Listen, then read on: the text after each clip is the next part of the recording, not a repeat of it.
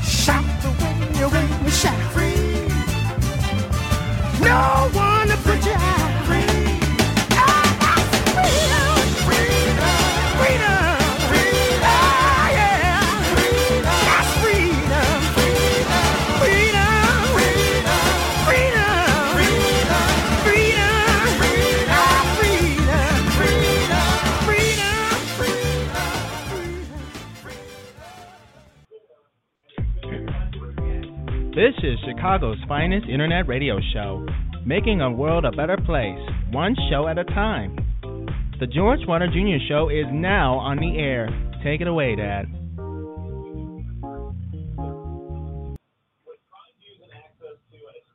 All right, welcome to the George Wilder Jr. Show, folks. We are dead on the air here, and uh, it, it's another rainy day in the city of Chicago. And clapping because it's raining. All right, or all right. Welcome to the George Wilder Jr. Show, broadcasting. We're live if we're not podcasted, you know, but we are live. This is not a podcast, but it soon will be. so it doesn't matter, really, truly. Uh, it's dull, gray, uh, raining. Cubs are playing. They're trying to clinch it tonight. They they're down one to nothing so far in the bottom of the eighth inning. Uh, if they do clinch it, they have won. They'll move on to the next uh, uh, uh, the next ball club. Uh, uh, in the series on their way to the World Series, right? So, but if they don't do not clinch it tonight, there's a game tomorrow, and that that will be Okay, I'm trying to listen to the ball game and try to do the radio show at the same time. I don't think that's gonna work, right? All right. Uh, uh, I was talking about the California fires yesterday. It's just devastating. Every every hour, every every 30 minutes, maybe to every hour, to every um, few hours, it's sounding more devastating than it did the last time. And a lot of those folks are homeless and these fires and these natural disasters, as I was saying yesterday, they, they don't care what color you are. They don't care what what is your income. They don't care of whether you're uh, rich or poor, or educated or not educated.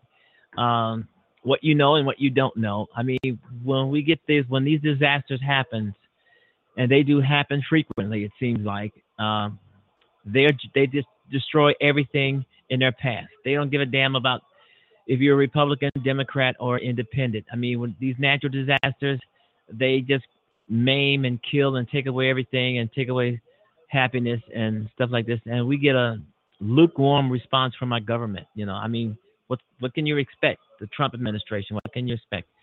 All right, uh, tuning in. Thanks for listening to the George Wilder Jr. Show. I know that uh, I appreciate your time, and I do. Um, uh, I do pr- appreciate your time because I mean your time is your time, and uh, you're taking parts part of your time to listen to the George Wilder Jr. Show, and that will always be at the forefront of my mind.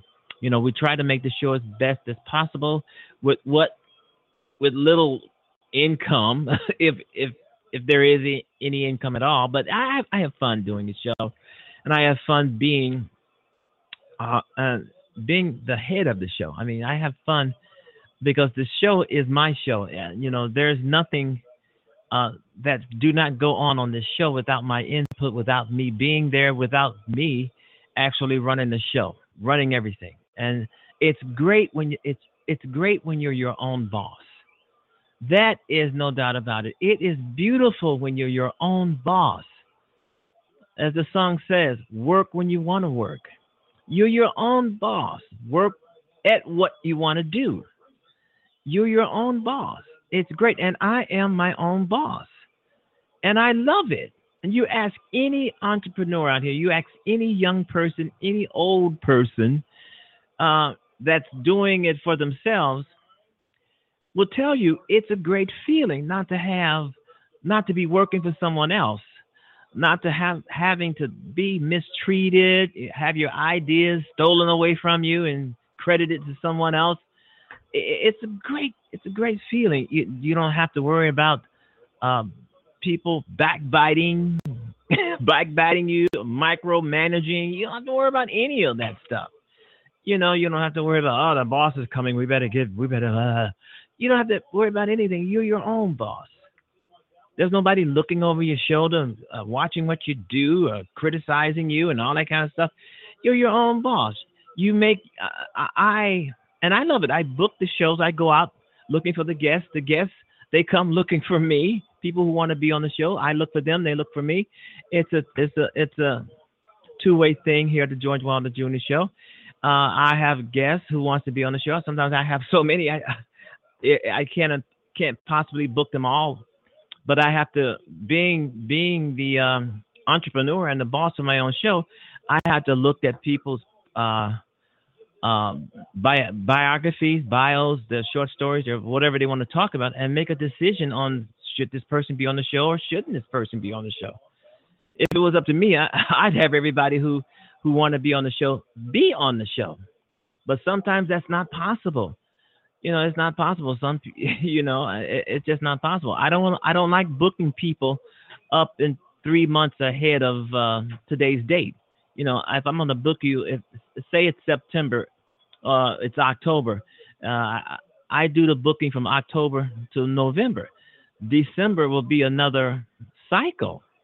You know, it, getting back, it is so much fun being your own boss, doing your own thing, working when you want to work. You know, I mean, it, it's fun. I mean, and um, instead of giving all your time and effort to someone to some job that may be disrespecting you, may be mistreating you, may be underpaying you, uh, may be trying to undercut you, make you look bad, or rumors and all of these things gelling on around you. Bad managers, bad supervisors, people that just don't give a damn, bad work environment. It is so well, it is so great to work for yourself. I mean, there's a lot of people out there who love what they do, and that's great. That's beautiful if you love what you do. If you work for someone else and you love it. I, could never work with someone else and, and love it. It's just not me. I, I like to do things for myself. I like to be on my own. I like to come up with my own ideas and, and do this and do that. You know, um, it's just not for me. Working for someone else is, is, from my view, is a waste of time. It's a waste of your time and your energy working for someone else. Bill, I mean, you work with somebody for 20 years, 30 years. What are you gonna do? And, and you know, suddenly you get laid off, and all of a sudden you're at home collecting unemployment. Now, what had? I mean, it's like a waste. There's nothing wrong with working for someone else for. I've said this before. There's nothing wrong with working for someone else for maybe five or ten years. But during that five or ten years, make sure you're trying to develop your own your own talent and your own uh, uh, efforts and and towards working for yourself. You know, spend that time working with someone else, learning about how to work for yourself, what you want to do. Do not work at some job for 20, 30, 40 years. Suddenly, you know, you're laid off or you decide to quit for whatever reason, and all of a sudden you're laying at home on the couch with nothing to do then suddenly the bills are due. You got to collect unemployment. When your unemployment one runs out, then you have to run to the government, and you know you're not going to get anything there. And suddenly your your house is gone, your car is gone. It is so. Uh, I, I'm not saying that's that's going to happen to everybody. I mean, it doesn't happen to everybody, but most some people it does. And for those who do know what I'm talking about, so it, it's it's great for me to do that. I've been doing it for years, and it's it's it's um it's it's rewarding. It really is. I mean, I've worked for other people. I mean, I've worked for them, and I've done great jobs by working for them. And a lot of them, when I left them, they were they were sad, and they said, "Oh no, don't you go, George," you know. But I realized that it wasn't meant for me to work for someone else. I mean, I have this talent, I have this drive, I have this, I am ambitious, I have, um, um, like I said, drive, and that what that is the reason why I have this show, and I'm an author, and that, that that's the reason why I have so many uh, projects that I'm working on in terms of being an author. I mean, when you have when you know when you are creative, you know when you're talented, and when you're talented and you, and there is that bit of creativity stuck inside of you. You know that you have to get that out. I mean, you just have to. If you are a talented person and you and you like to create, you you have to do that. It's part of your demeanor. No one can stop you. There there might be some people who, out there who might try to stop you from being creative, stop you from being ambitious, stop you from trying to be the best you can be. But deep inside of you, you know that they can't do that because you know no matter how much hardship that, that they try to put on you, one day you're going to break away and your talent is going to shine. It's going to shine. All right. I don't know. Okay. Uh, uh, thank you for listening on Blog Talk Radio. You can always follow me on um, uh, Facebook, uh, LinkedIn, Google, Twitter. I'm all over the place you know, and I'm still thinking in my head about these uh, wildfires. It's just crazy that families were jolted out of their beds. That there's folks that are missing. I think there's about 20 people dead and counting in California, and uh, it it's it's it's horrible. So we have to pray for those folks. I've talked about this uh, uh in detail uh, on yesterday's show. All right, the next thing we got here is that the Secretary of State Rex Tillerson calls Trump, calls Donald Trump a moron. You know, uh, that was some of the talk about two or three days ago that this guy, his Secretary of State, calling Donald Trump a moron. I mean, and the media, the talk shows, and the comedians are making such a big deal out of this. I mean, I know a lot of people who have called him a lot worse than that. Moron is that's just pretty light. I it's people out here, and I'm talking about in the millions, calling Donald Trump's. I'm not going to say what they're saying about him on this show, at least not using some of the verbiage that they use. But a lot of people are just. I mean, Donald Trump can't catch a break. I mean, if the election was held today, Donald Trump would be out on his ass, and he knows it. So calling Donald Trump a moron is pretty pretty light. You know, people call. I mean, it it is it, it is something else. And Donald Trump, uh, he never Rex Tillerson, the Secretary of State, Trump's pick. So Rex Tillerson never denied, even when he was asked uh, directly, did he call the president a moron? He never denied it. I mean, he didn't say he did, but he didn't say he did not. So by him not saying that he did not call the president a moron, he called the president a moron. You know, but still in all, a lot of people, a lot of Americans are calling Donald Trump a lot worse than that. Wow. Believe me, I've seen it, I've heard it, and and it's it's a lot more harsher than uh, moron. But I guess coming from Donald Trump's Secretary of State, it, it makes news. I mean, because uh, the people out here in America, I mean, we're just ordinary folk, but calling him everything this or that. But the Secretary, Secretary of State uh, an employee in his own cabinet in the White House calling him a moron. I mean, let's let's face it, folks. I mean, Democrats, Republicans, everybody in Washington is calling Donald Trump a moron and worse than that. They might not call him call it a moron or a piece of shit to his face, but they're saying it in the back rooms. they might not say it in front of the camera, but they're saying it in the back rooms and at the bars, whatever, wherever they're going. But Republicans and Democrats and Independents in Washington, they are calling this man um, a whole lot of names. I mean, who? If you think about it, Donald Trump is the king of name calling. He is the king of name calling, and he loves to try to, and he loves to fire people. He loves it when you lose your job. I mean, if he's gonna, and he will try to help you to lose your job.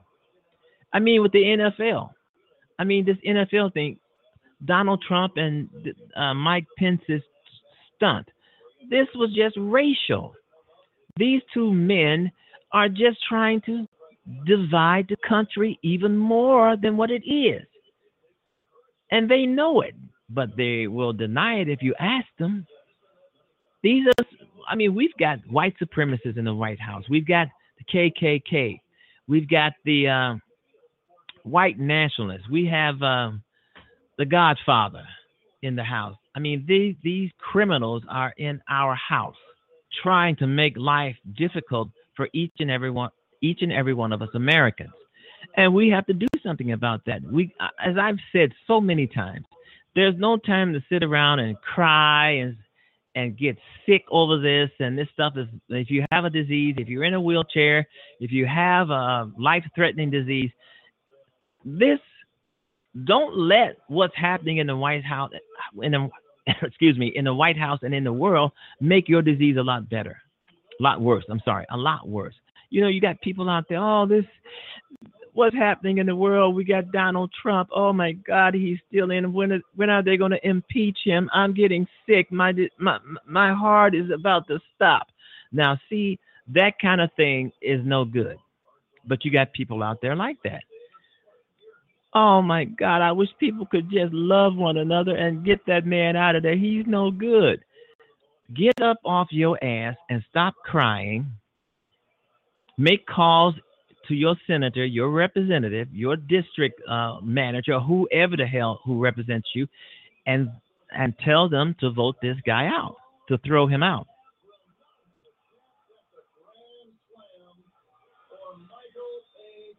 Uh oh. Uh oh. I believe the Cubs are in trouble.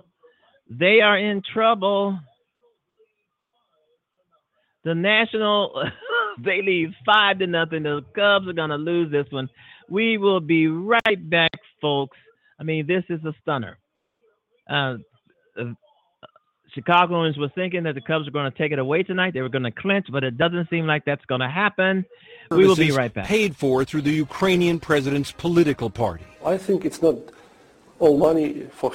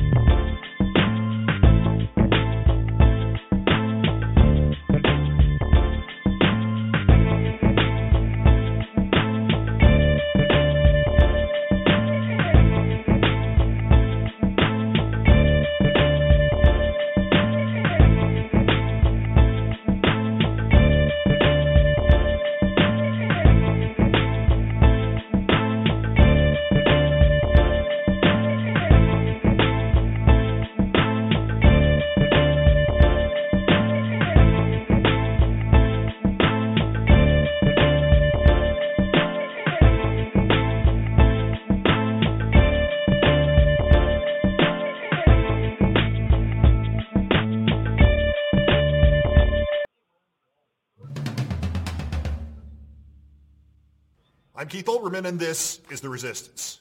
The White House continues to deny that the Attorney General's demand for the resignations of all 46 incumbent U.S. attorneys around the country and the subsequent optical disaster of the firing of New York's U.S. Attorney Preet Bharara was instigated by a paranoid Sean Hannity TV segment demanding the immediate purge of everybody in the government who had worked for President Obama.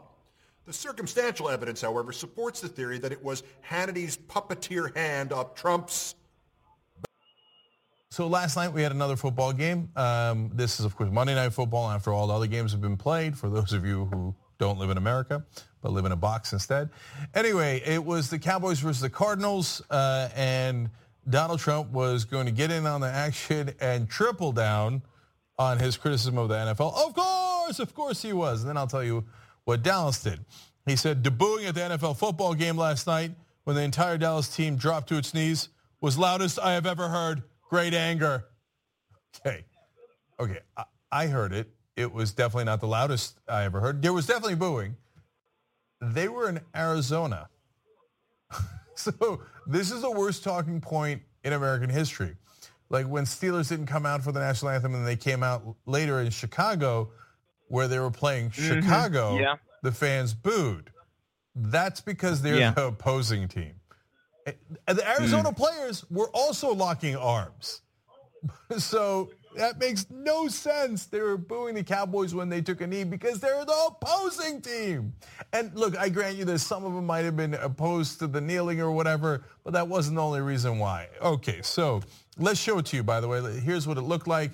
And uh, that was all the players, the coaches, and even, as you see right there, Jerry Jones taking a knee, the owner the very, very wealthy, uh, uh, as far as we know, conservative Chris Christie hugging owner of the Dallas Cowboys.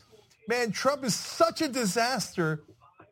He got billionaire owners to take a knee in, uh, not necessarily in unison with, but in sympathy with Colin Kaepernick, who they were keeping out of the league. Man, you are an epic fail. You're a living, breathing epic fail, Donald Trump.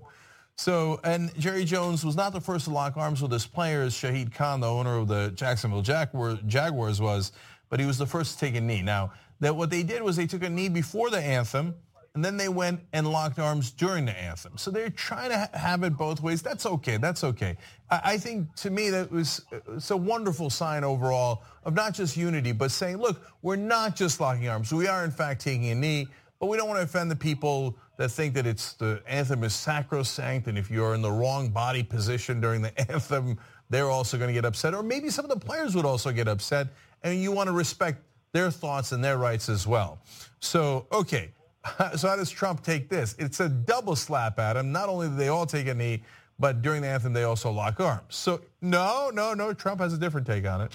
And he says, but while Dallas dropped to its knees as a team, they all stood up for our national anthem. Big progress being made. We all love our country. If he solved it. No, they took the knee against you. And they locked arms during the national anthem against you as a sign of unity, saying that what you're doing is unacceptable. It's not like they were locked. The whole league was locking arms before the national during the national anthem before you made your comments. it was only some of the players, and it was all as a show of unity for the protest that Kaepernick started.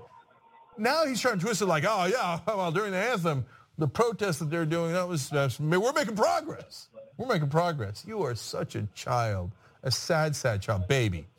Um, then Trump tweets, ratings for NFL uh, football are way down, except before the game starts when people tune in to see whether or not our country will be disrespected.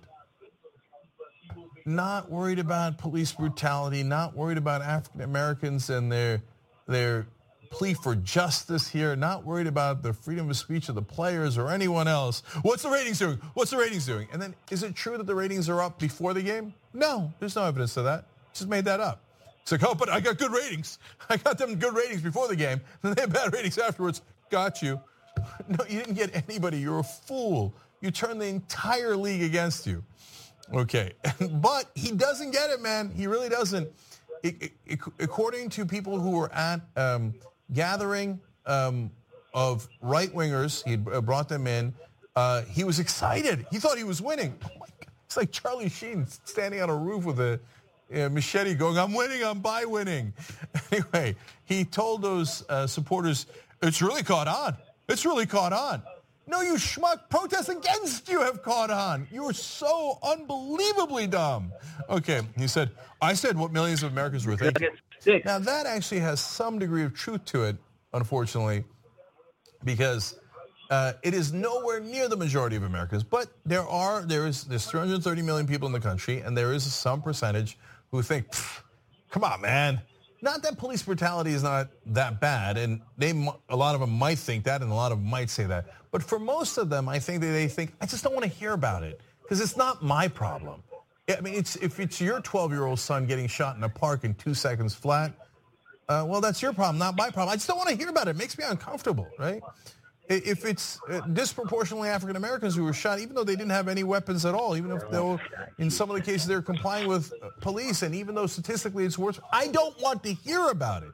And unfortunately, that is true for a lot of Americans. Well, at least it was true until Donald Trump came in, and now the whole country's hearing about it because he was he bungled it so badly that he's turned hundreds of millions of Americans against him.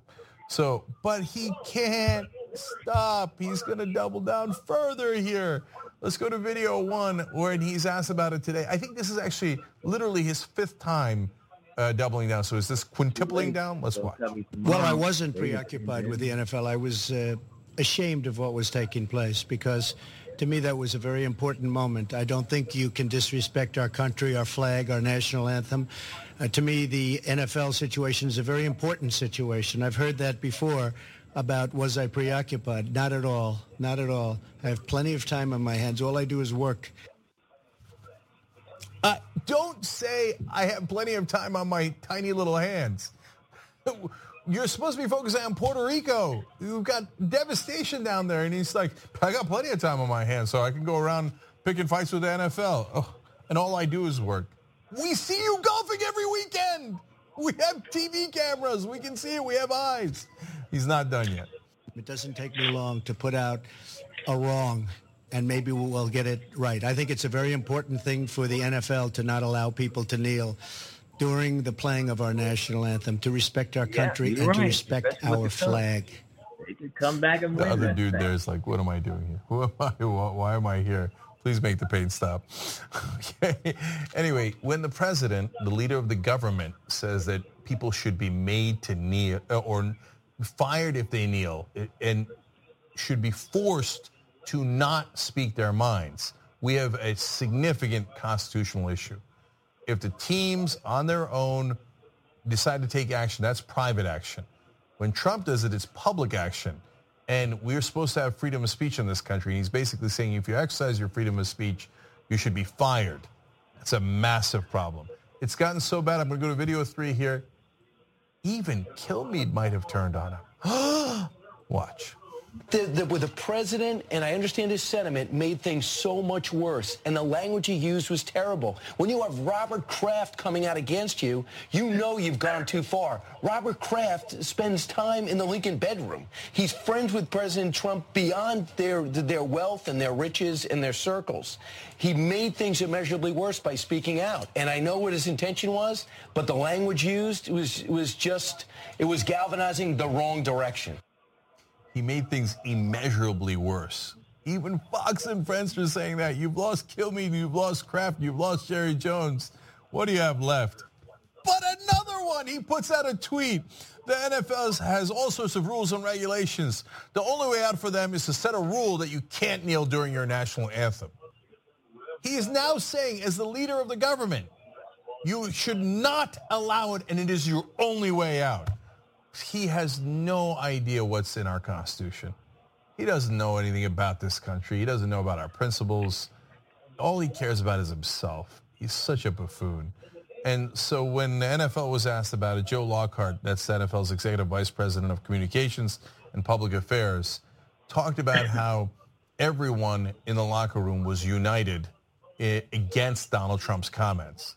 And then he had this nice little comment. He said, everyone should know, including the president, this is what real locker room talk is.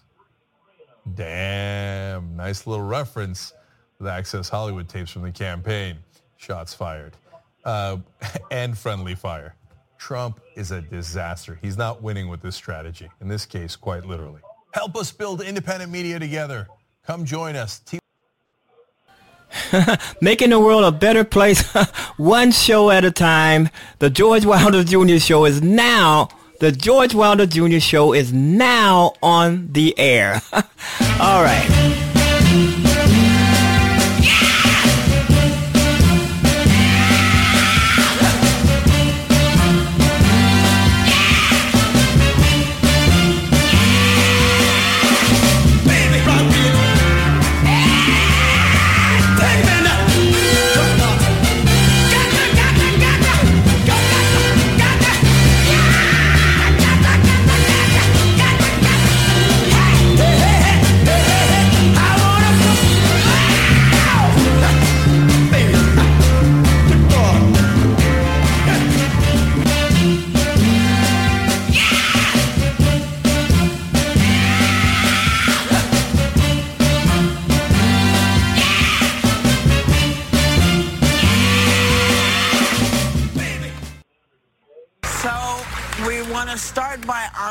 Fact that today is September 11th and that it has been 16 years since the horrible attack that happened just downtown from where we're sitting, as well as D.C. and Pennsylvania.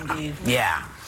16 years. 16 years. Time really does fly. Yeah. Really does fly. And of course, all weekend, Hurricane Irma was everywhere. She hit Florida yesterday as a Category 4 hurricane and wreaked havoc, but has now been downgraded to a tropical storm. We want everybody uh, to do everything you can to stay safe. But the storm was the hot topic on television all weekend. Lots of reporters holding on, blowing, around, blowing this way, blowing that way. I mean, I- what did you think? what did you think when you're watching all these people? You know, oh yeah. well, I, I naturally had ABC wanted us to make sure we stressed that we took efforts to uh, make sure reporters were safe. I know a lot of them were tethered, They were which tethered, is reassuring. They were tethered to The balconies. Yes, things. and Amy Robach, who's a good friend of mine, I did write her at one point because I knew she was covering it, and I said, Amy, I'm really freaked out right now watching this. She said, Don't worry, we are being, we are taking precautions and getting out of the way, but there was nothing else you could watch, and like. I, I I know it's important, but you have 24-hour news stations that, like, maybe could have taken a little news break to say because news doesn't stop for national or natural disasters. They could have said, you know, like, FYI, this is what you're also missing. Because it was, it was, it was, it was hard. I I found it to be a little exploitive. Like, I, I understand um, that reporters need to tell us what's going on, but I don't know that you need to tell us what's going on with all the water and the, The the wind flying and and everything the is air doing this. and- And, and it's like they're, they're telling people not to go outside, but they're outside. Like, I, didn't, I didn't understand. And then I, I saw one reporter say, um, you know, those of you who are affected by this storm, keep on watching us. I'm like, five million people lost power. They can't watch you. So it's just the rest of the world watching. And I, I just, it felt well, but it- it- It, helps in a certain way because it sh- tells the Rush Limbaughs of the world, this is real. Yeah, yeah, well, that's true. This is really happening. So, you Yeah. know, get out That- now. that part Yeah. He's saying, oh, it's nothing. But really what bothered me is that people are saying, like Pruitt, this uh, the EPA head of the EPA is saying, this is not the time to discuss global warming. Well, you know, when is the time? When the water's over your head? When is the time exactly? Yeah. This It is the unexpected remark pitting the president against the most powerful sports league in the country. Wouldn't you love to see one of these NFL owners, when somebody disrespects our flag, to say, get that son of a bitch off the field right now, out, he's fired. He's fired! Oh, and its athletes are blasting President Trump for saying players who kneel during the national anthem should be fired and that fans should walk out in protest of those players. Here's just some of the reaction now from NFL Commissioner Roger Goodell. Divisive comments like these demonstrate an unfortunate lack of respect for the NFL, our great game, and all of these players, and a failure to understand the overwhelming force for good our clubs and players represent in our communities. And then there's this from Buffalo Bills star LeSean McCoy. It's really sad, man. Our president is a expletive. From Max Garcia of the Broncos, what an emphatic response. Where was this passion in response to Charlottesville?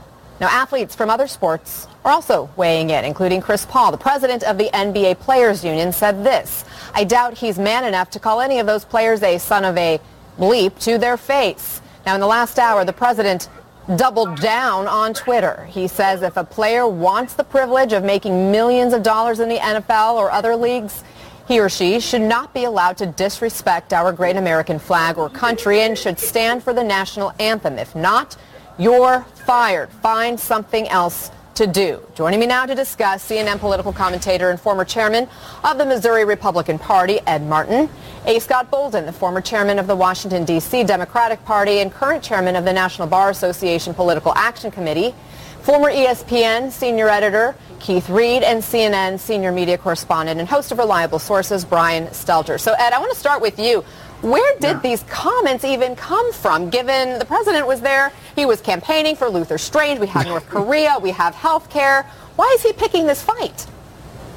Well, I think there's two answers to that. The first one is, I, and I really am, I'm thrilled and I'm grateful again to the president for saying what most Americans feel. I mean, you know, it's really an insult to Americans if uh, guys are kneeling about the flag. There may be people that they object to that they should protest. Maybe they're unhappy about work conditions or something. But we, the people, people that die for the country and defend the country, we respect the flag. So I think the president's channeling a lot of what we feel. But the second thing is politics. In Alabama, do you think Bear Bryant or Nick Saban would ever let their players kneel during the national anthem or disrespect the flag? Never. So, you know, he's trying to win a race for Luther Strange, and uh, I think he did a great job. The country is talking about respecting the flag instead of employees of a team or a business disrespecting the nation. I think that's pretty neat. I think it's exciting. But why wasn't the president as direct when he was talking about the white supremacists in Charlottesville? Well, I think he's been direct over and over since then. I mean, I, will do it for him. We denounce white supremacists. We denounce Nazis. Like Nancy Pelosi, I denounce Antifa and their violence. That that violence is unacceptable, and that's great. Let's do it over and over again. But here's the thing: if you want to kneel down, if you want to make a million dollars a year to play cornerback or wherever John Machon, who's not a star, the guy at Buffalo plays, he can make his millions doing something else. He can go pick up a you know, pick he up something. And, wait a minute, Anna. Beeps. Wait he, a minute, he Anna. called these guys sons of beeps. He called the, the people who were there at that neo-Nazi rally fine people. There's a big no, difference no, there. There's a big difference. Hey, Anna. Around. Yeah, Anna, can I jump in here? Go ahead. It's, it's amazing to me that uh, the GOP and folks like my colleague here believe there's some connection to how much money these players make because they're talented, and somehow that's a relationship between them their political no, opinions, their First Amendment right, and their ability and their right to protest no the way they want to protest. They may be kneeling. You think it's disrespecting the flag. I say it's exercising their First Amendment right. I may not do it, but they could do something else to protest. And until America takes care of communities of color, of which many of these players come through, then you have no right or audacity to tell them how they're going to protest. Those same people that fought for this country, these same people who fought for this country, fought for them to have the right to exercise their First Amendment. And it's shameful that you would argue they must go work somewhere else. That's nonsense. Anna, he's not being factually correct. He's he's deceiving people. Here's no, the I'm not. No, you're deceiving people because you you you don't want to recognize the First Amendment rights we'll of these let players. Ed get his word in, and, and then Scott will come back. Go ahead, Ed. Well, listen, if you work on a construction sh- site in New York City and you kneel down do you want to protest against the flag or something, you'll be fired. You could be fired. Whether you make a dollar an hour, $20 an hour, or a million dollars for games. The point is a private employer has the right to say how you can act. That's what the president said. And look, the people that kneel down against the flag, there's people that die for the flag. And by the and way, they many died for that right for them to kneel down. No, and as a private employer, the president has no business telling a private ahead, go ahead, employer what, what to do or not to do. You hear me? Uh, he- these are private employers. You or the president have no right to tell these individuals how to feel and how to protest and how to respond to their own personal conditions and beliefs. Because they're athletes, they don't lose the right to have a political position or to protest. That's their did? God-given right. And you can't No dictate to them. Yes, you are. You want them fired. The president wants them fired. You can't fire them for exercising their First Amendment right. Now, if they violate some part of their contract, sure. But think about it. That's a constitutional right of theirs. And for you to criticize them or the president to talk about their mothers of all all people, my goodness gracious, it's shameful. It hmm. has no place in the in the in, in the dialogue on this, and it shows how off base the Republicans in this White House are. Because when Tom Brady doesn't protest or protests, doesn't go to the White House, he doesn't get attacked. But black people, black athletes get attacked by people like you and the president of this United States when they have every right to be here.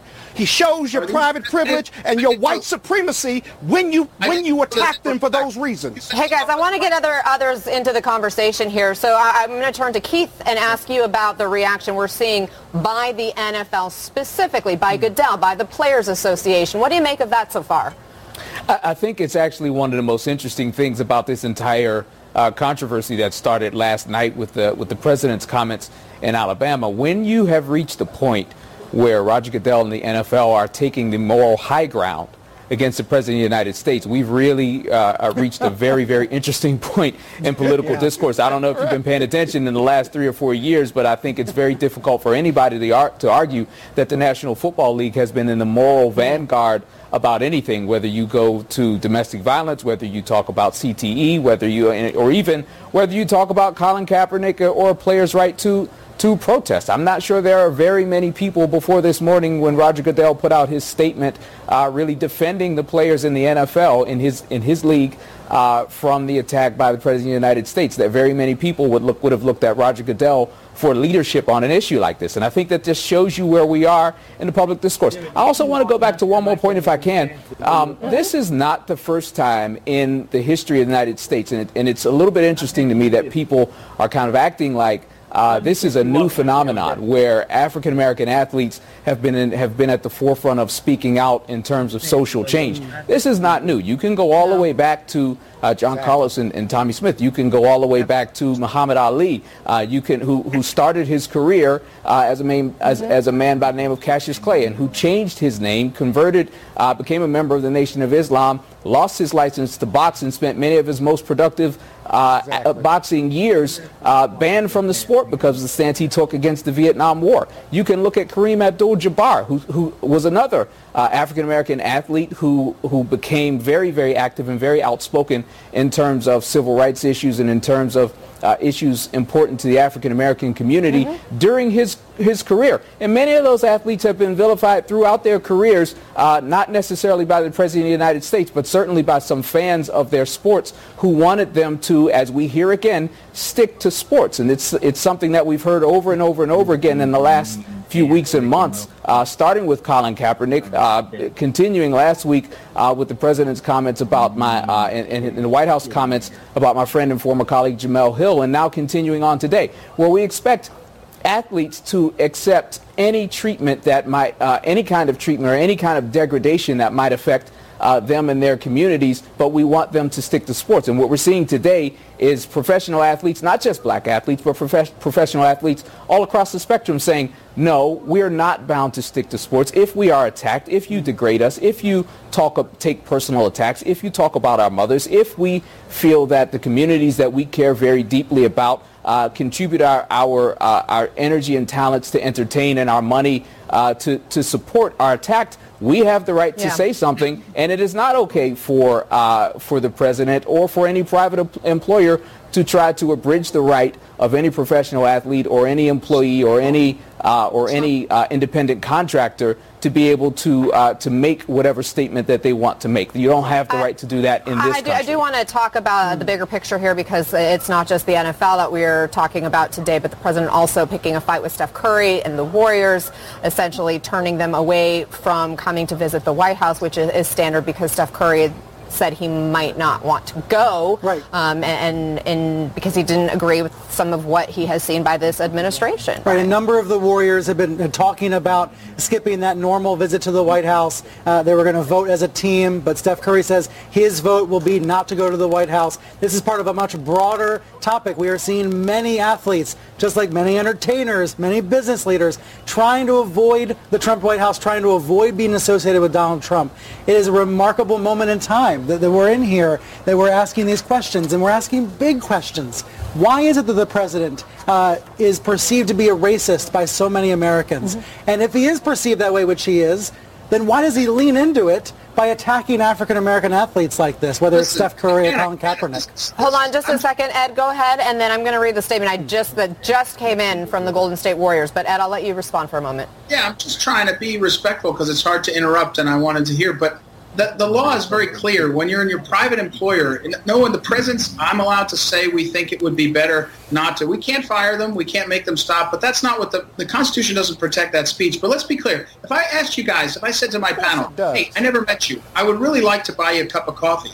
And the three guys or three, I don't know, I can't see the panel. They said, you know, we'd like to think about it because we don't know if we like you. I, I, you know what I would say? I'll just take back my invitation. There's no reason the president of the United States should be Ed, insulted. why did the president take a baseball bat and swing it into this hornet's nest? Why is he talking about this at all? Why is he trying to divide the country like this, Ed? Because he's a divider.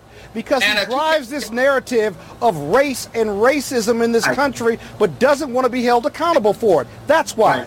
Anna, if I can jump in one more one more time here, I think I, I pointed this out on, on your air a little bit earlier. Uh, one of the things that's that, that that's happened here Ed, is I'm that sorry. the president. Ed, just just a second, Ed. I'm so sorry. I know everybody wants to talk here. Uh, we don't want to cut anybody off, uh, but people are passionate. Keith, you first. Let me read the statement after that, and then Ed, I'll let you react.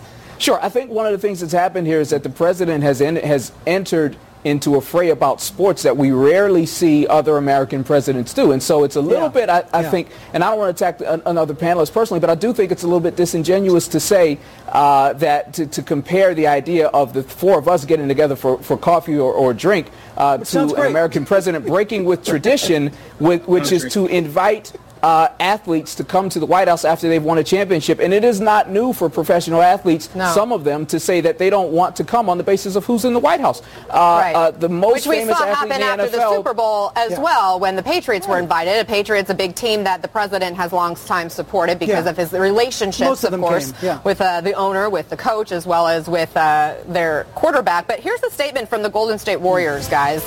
They just responded to the president. All right, we're back again, and we're back live in the city of Chicago, broadcasting. It is, it is. I was going to say it's pitch black out here, which it is. It's raining, it's gray, it's cold.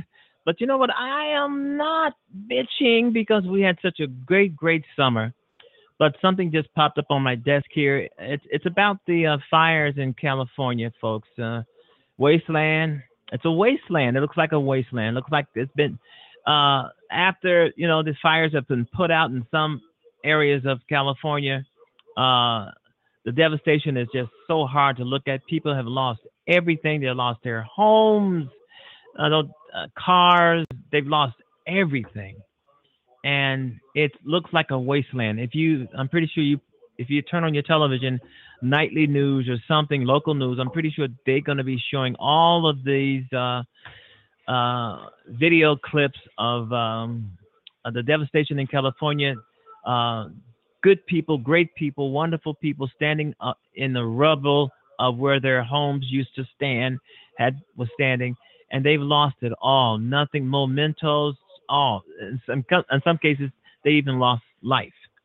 But this is devastating. Wasteland, hundreds missing in California uh, in this blaze. That means some people are missing. You know, feared dead probably. I'm pretty sure because if somebody's missing in this blaze, it's they're dead. You know, I mean, they a lot of people went down with their homes. They weren't going to leave their homes. So if they didn't have a home, if their if their homes were going to be destroyed, they say, "Hey, wow, I'm going to go down with my home. I'm not going to leave it." Uh, it's it's devastating. California is devastating. I mean, it. I'm looking at a photograph here, and you would think you would think that this photograph was taken somewhere in a third world country, but this is California. And what do we have? Donald Trump gets rid of climate plan while California burns and the world burns. This guy is cr- this guy is is just so unfit. It's I can't even say it say it anymore. You know, he doesn't give a damn about anything. These people, he doesn't care. He doesn't care about nothing. These natural disasters, he doesn't give a damn. He just plays the part because he's president of the United States, but he doesn't really feel it in his heart. And it's just devastating. These people, good people, great people, wonderful people. And as I've said earlier on the show, the these fires, they don't care what income you are, they don't care what color you are, what your nationality is, where you from, who you are. They just blaze on through destroying everything. Everything and so many people, thousands of people are homeless. They're homeless at, right now. Millions of people.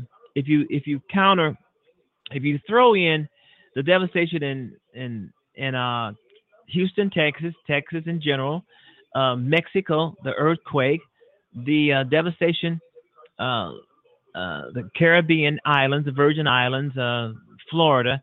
I mean, you're talking millions of people here who are now homeless. And what do we get from our government? Nothing. Paper towels. Paper towels. And uh, the other day I was hearing that Trump was defending tossing paper towels to a crowd of people who have lost everything. That's a damn shame. How can you defend that? That's stupidity. That's dumb. That's ignorant. That's showing no empathy uh, that you don't give a damn about what's happening to other people because it's not happening to you, so you don't care nothing about. But you're the president of the United States. You are the president of the United States. And as I've said before, there's so many people out here who are crying uh, through the who are crying, feeling depressed, and feeling out of it because Trump is president. You can't do that. We have a an election coming up. We have elections coming up all around the United States. Just vote their asses out. I'm hearing in Oklahoma, it's dead broke.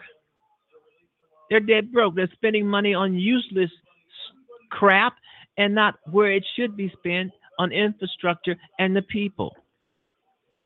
People have got to stop electing these clowns, these idiots, and these criminals to public office. You have to educate yourself on everybody who you vote uh, gonna vote for. You just can't vote for somebody because they have a nice smile. You just cannot vote for people because they say they're gonna do everything for you.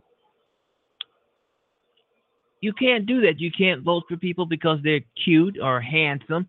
You gotta really dig in and vet, research before you give your vote to these people. They're lie because they will lie like dogs, uh, con you like Trump did.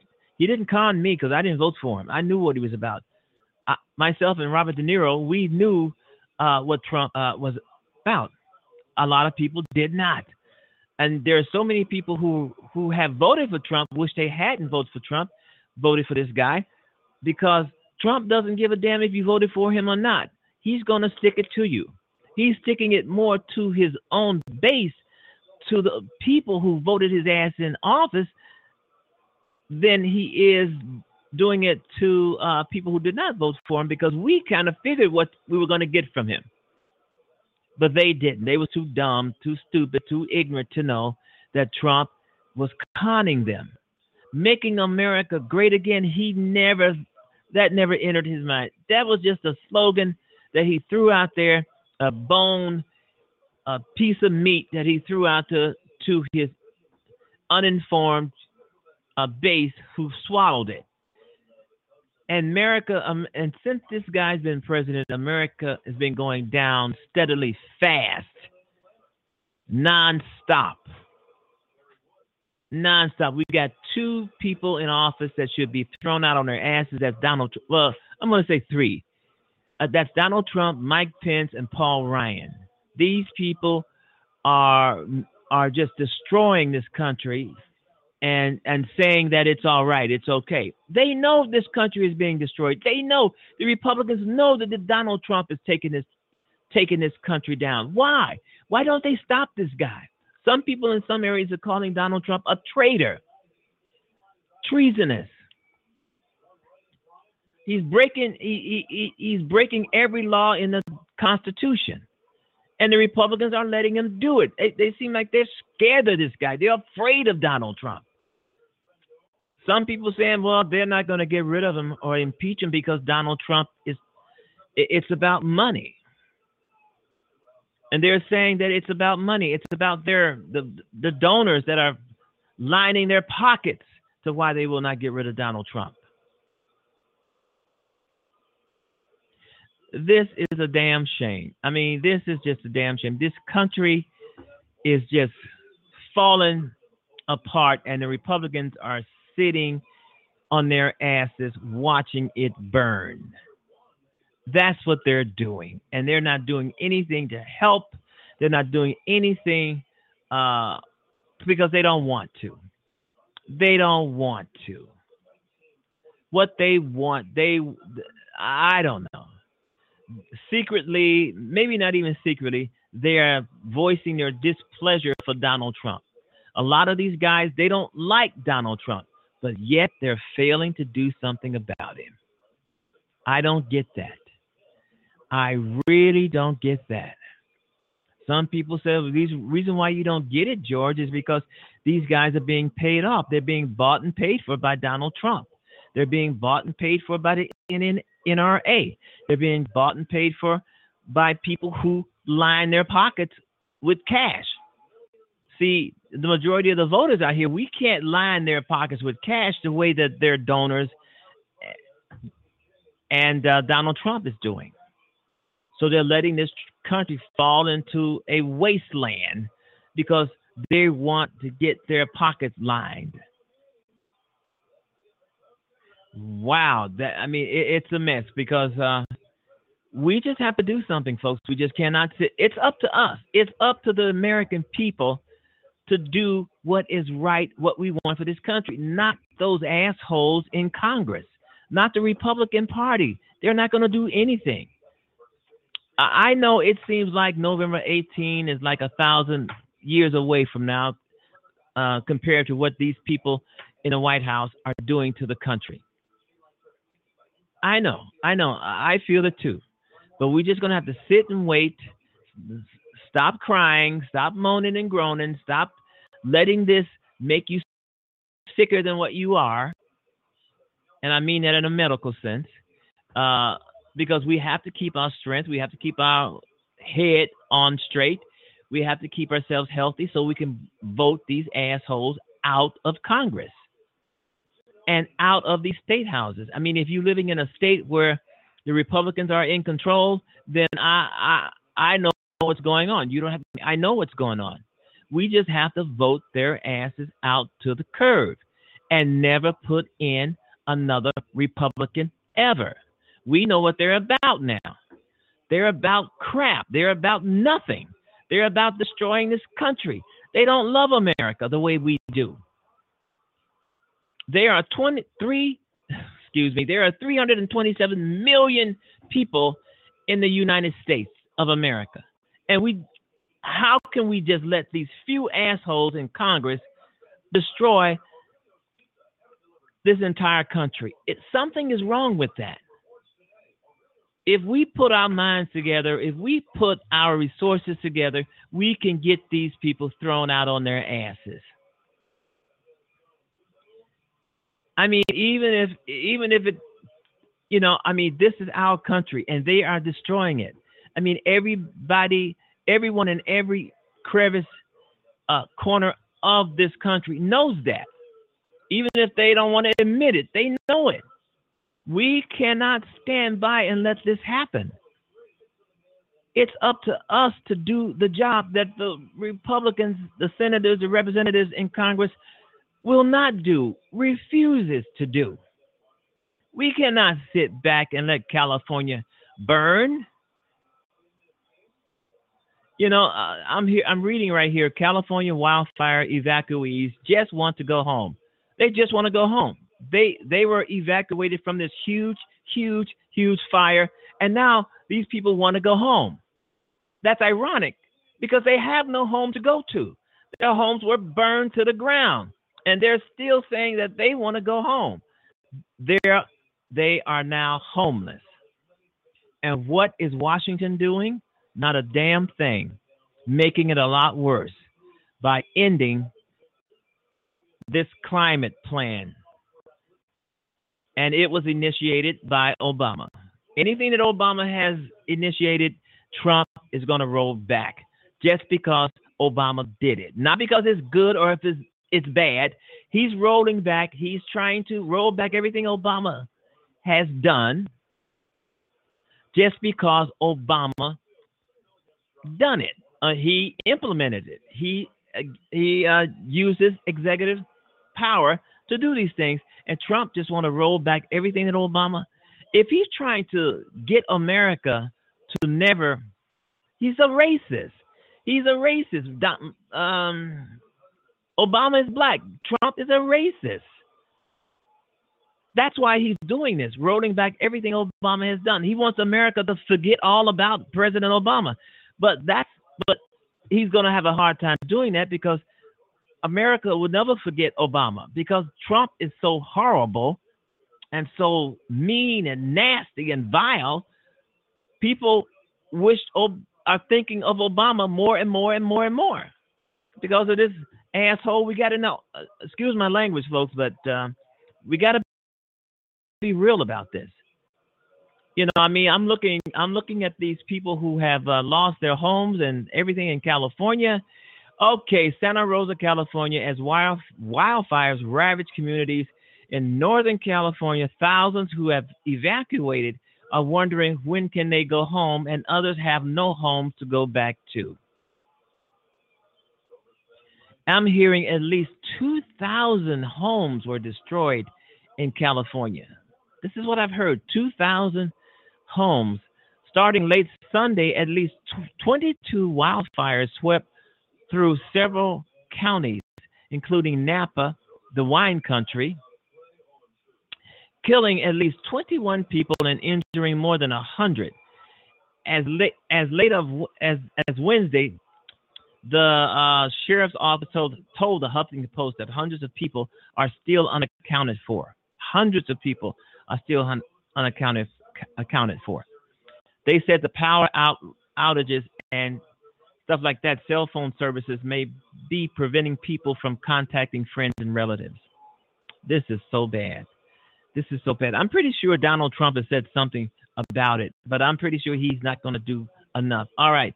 Governor uh, Jerry Brown declared a state of emergency Monday, and thousands of people have since been forced to flee their homes in a mandatory in mandatory evacuations. You know, so okay, let me revise that, folks. At least 3,500 homes and businesses had been destroyed, and nearly 170,000 acres burned, according to. Uh, this is just uh, this is just a mess, folks. This is just um, that what's happening here. Okay, we're gonna take uh, a slight break, and we'll be right back. Ladies and gentlemen, the George Wilder Jr. Show has now arrived.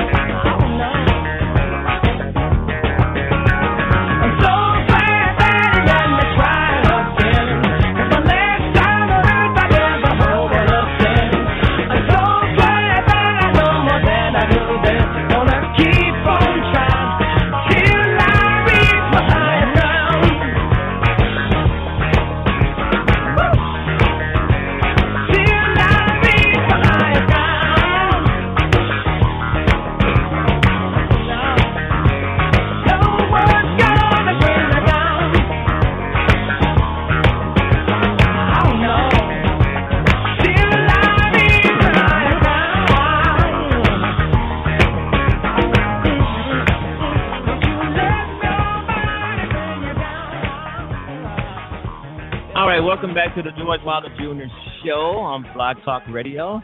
Uh, yeah, it's it's still uh, uh pretty pretty um, kind of cool outside in the city of Chicago. I just hope it's nice wherever you are. And I've been talking about uh, the California fires, and I was I want to mention something that I said yesterday about this 81 year old guy uh, running and finishing the marathon. I believe it was on Sunday, running and finishing. He was 81 years old. Um, now that should be an inspiration, as, as, I said yesterday. That should be an inspiration for all, all of us to uh, get healthy and stay healthy. I mean, we don't have to ache with lots of pain. You know, um, as I've said before, I don't think um, pain pills and over-the-counter medicines are going to solve anybody's problem except for probably break you in terms of uh, financially. Um, I think the best way to cure pain is to exercise. I, I can hear some people saying, "Well, George, you're crazy. How can I? I, I hurt too bad to exercise." Well, um, uh, there's no doubt about it. I think there's a few doctors out there that, that will tell you that the the best thing for pain is uh, exercise. There is no doubt about it. And the Cubs have lost. They have lost. I believe the score is five to nothing. The National, the Washington Nationals defeated them. They did not clinch tonight. Maybe they will clinch tomorrow. Uh, you know, so there's they've, they've got one more chance to do it. If they don't clinch tomorrow, then they will be eliminated. So we can just uh, stop dreaming dreaming about the World Series. But anyway, if the Cubs should lose tomorrow, I mean, it still would be a wonderful season that these guys, that these young guys have had. These guys are talented, they're bright, they're driven. I mean, and they are winners. They're young. I mean, hey, wow. Uh, and they gave us, the Cubs fans, a really, really good season. But I'm not counting them out so far. They could clinch tomorrow. And if they clinch, then they go on to the next round in, of the playoffs. And then if they clinch that, they go to the next round. And all of a sudden, it's the World Series. But I'm just saying, if they don't clinch tomorrow and they get eliminated and they're out of it, they still are champions, uh, always in the minds of Chicago Cubs fans. That's what I'm just saying. I mean, you know, uh, and if they do end up going to this Cubs series, is going to be crazy because this will be the second year in a row where these fantastic young men, these talented young men, these bright young men have taken Chicago to the World Series the uh, second consecutive year in a row. In a row. I mean, these guys have talent. What can you say? They're they're driven. And I said the same thing last year when they won the Super Bowl. I mean the Super Bowl. I mean the World Series. I said they're talented bunch of guys. I mean, you have to be talented to get to where the Cubs are. I mean, you don't get if you don't have any talent, you can't get there. You have to have talent to get get to the uh, World Series, even the playoffs. You know, today, I mean, these guys are talented. We are all proud of them. I mean, uh, every Cub fan out there is proud of the Chicago Cubs. I mean, if you're not a, if you're not proud of them, then that means you're not a Chicago Cubs fan. Then that's okay because you got a lot of people out here who are not baseball into baseball or at all. But you know, but for those of us who are, you know, I mean, we're proud of these guys.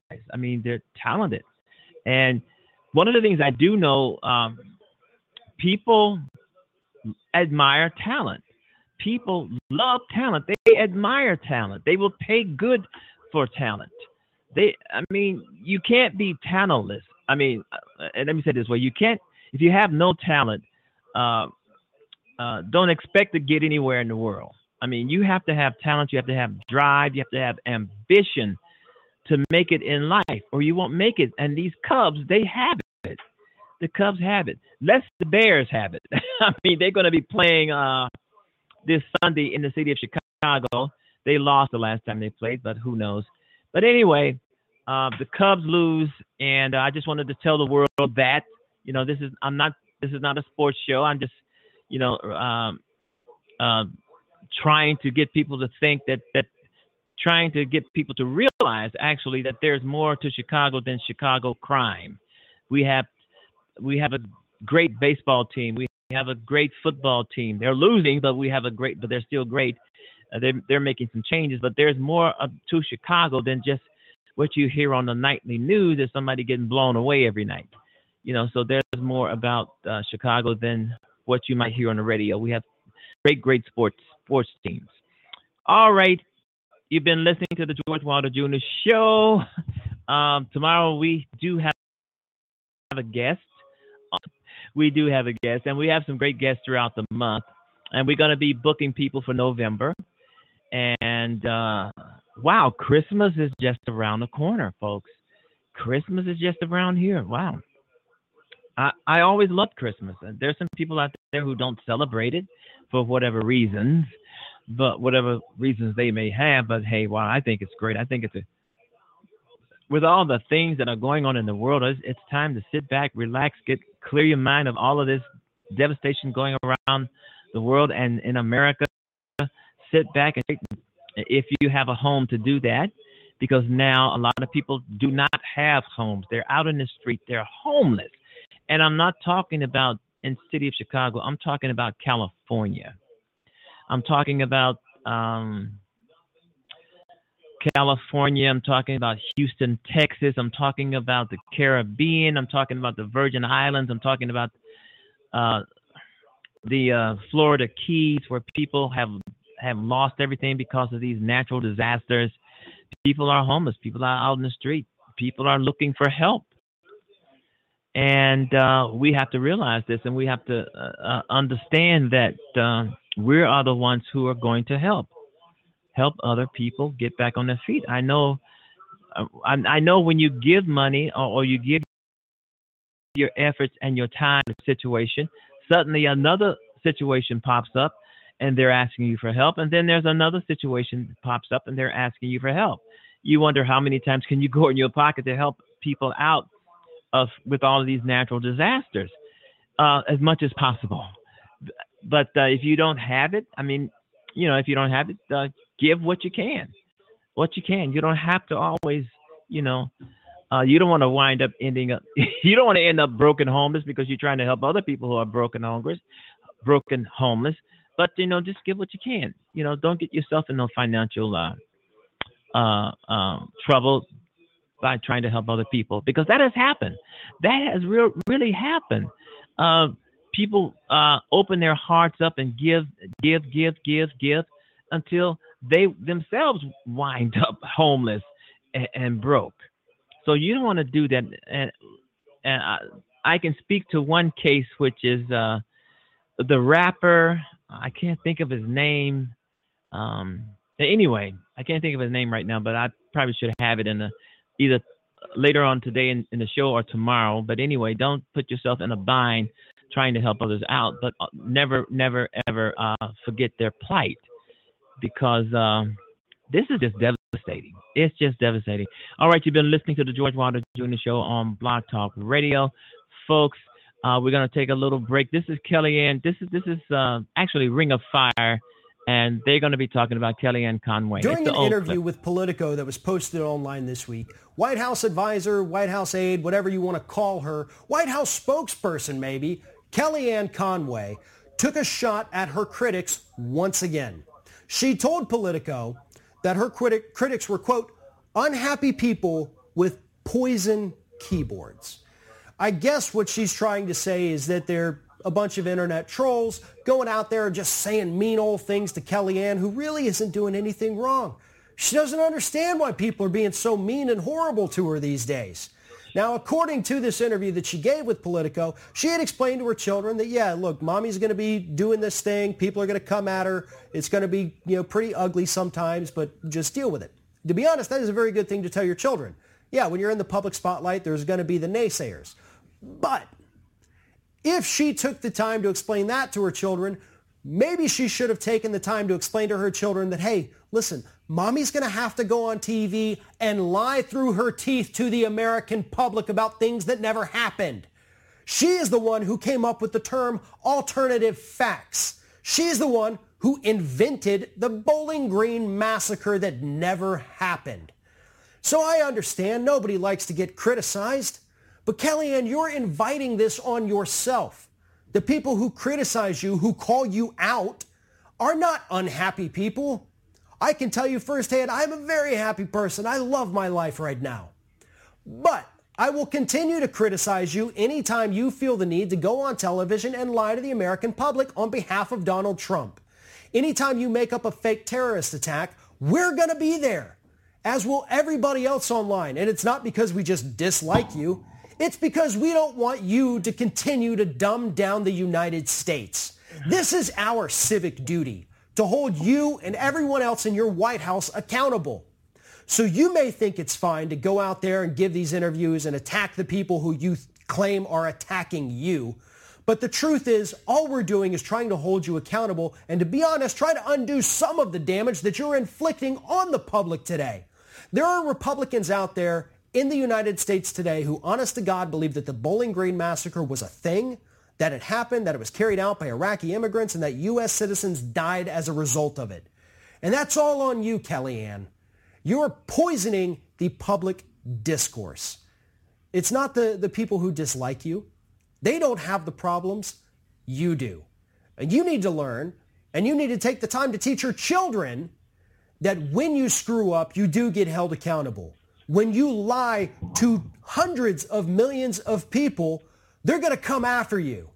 And the only way you can make it right is to go out and apologize and try to do the right thing from that point forward. That's what you need to learn, but honestly, I don't think you ever will. You're very happy being a, a, a stooge for Donald Trump. You have no problem going out in the media and just literally making things up. It must be. All right, they're calling for conservatives. Conservatives are calling on uh, conservatives call on Mitch McConnell and other leaders to step down. We're not going to drain the swamp. You are the swamp. oh, wow. This is great. I'm just not, uh, we're just about, uh, the show is just about over, but this is great. Conservative activists are calling on Republican leaders in the Senate to step down, citing protracted inaction on Donald Trump's legislative agenda and their failure to confirm his judicial nominees at a sufficient rate. Okay, this is other Republicans asking Republicans to step down. Um, you are not going to drain the swamp. You are the swamp. Leaders of conservative groups wrote in a letter Wednesday complaining about the Senate's failure to repeal Obamacare. Okay, these are these are Republicans eating up on Republicans, controlling rising debt, curtailing access to abortion. Uh, the four-page uh, litany of grievances grievances has addressed was addressed to five members of the GOP leadership. Majority Leader Mitch McConnell can't stand him. Uh, Majority Whip John Cornyn can't stand him. These guys are these guys are crooks. They're aiding and abetting Donald Trump. You know that's the reason why we still have Donald Trump. This is why I say, hold on, folks. We've got uh, We've got elections going on all around the country, all up until November 6th, Tuesday, November 6th, 2018. We can get these thugs out of Washington, all of them, every last one of them. And uh, I mean, there was something on the internet the other day, on the in- internet the other day, saying turn the entire country of America blue. That means vote out all of these Republicans. They're all just awful, awful, and they're taking the world, the the the world. I could, I probably should say the world, but they're taking America down, the tubes down into the sewer, the gutter, and they love it. Even Paul Ryan. I mean, we're talking about banning, talking about gun control, banning bop, what they call it, bump stocks that turns uh, uh, ordinary weapons into automatic weapons. He's he's he's soft on that. Why is he soft on that? Because he is taking money like every one of every one of them from the NRA, line in their pockets. The NRA their bosses, not you, not me, not the people who voted for them. It's the NRA that these guys are taking money from, and then coming out, and then coming out to the cameras and saying, "Hey, well, hold on, a, hold on a minute." I mean, you got 58 people shot and killed, 300 people wounded in Las Vegas last week, and these guys can't seem to do anything about gun control. Don't want to do it.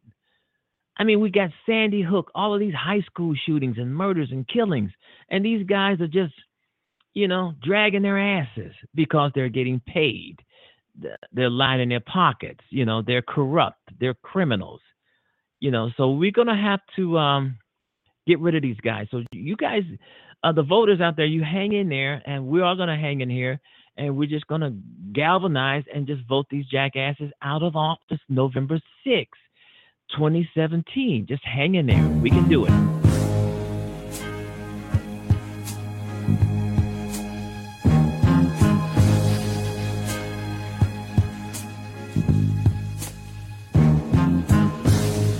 Heaven help the child who never had a home. Heaven help the girl who walks the streets alone. Heaven help the roses the bombs begin to fall.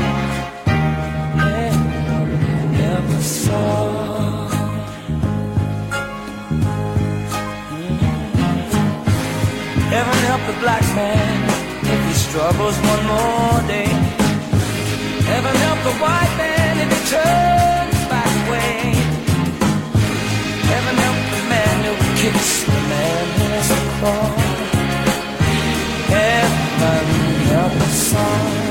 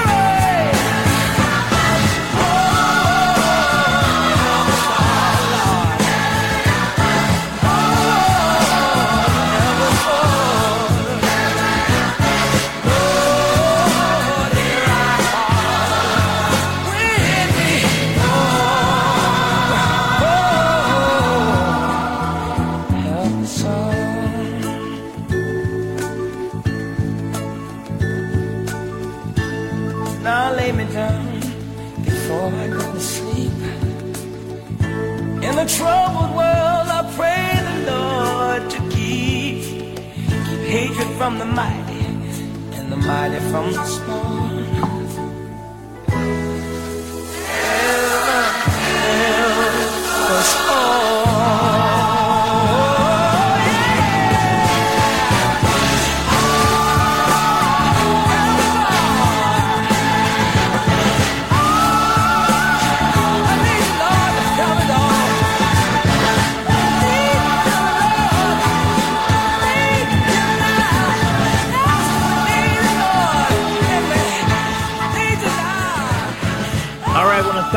for listening to the George Wilder Jr. Show. Have a great evening.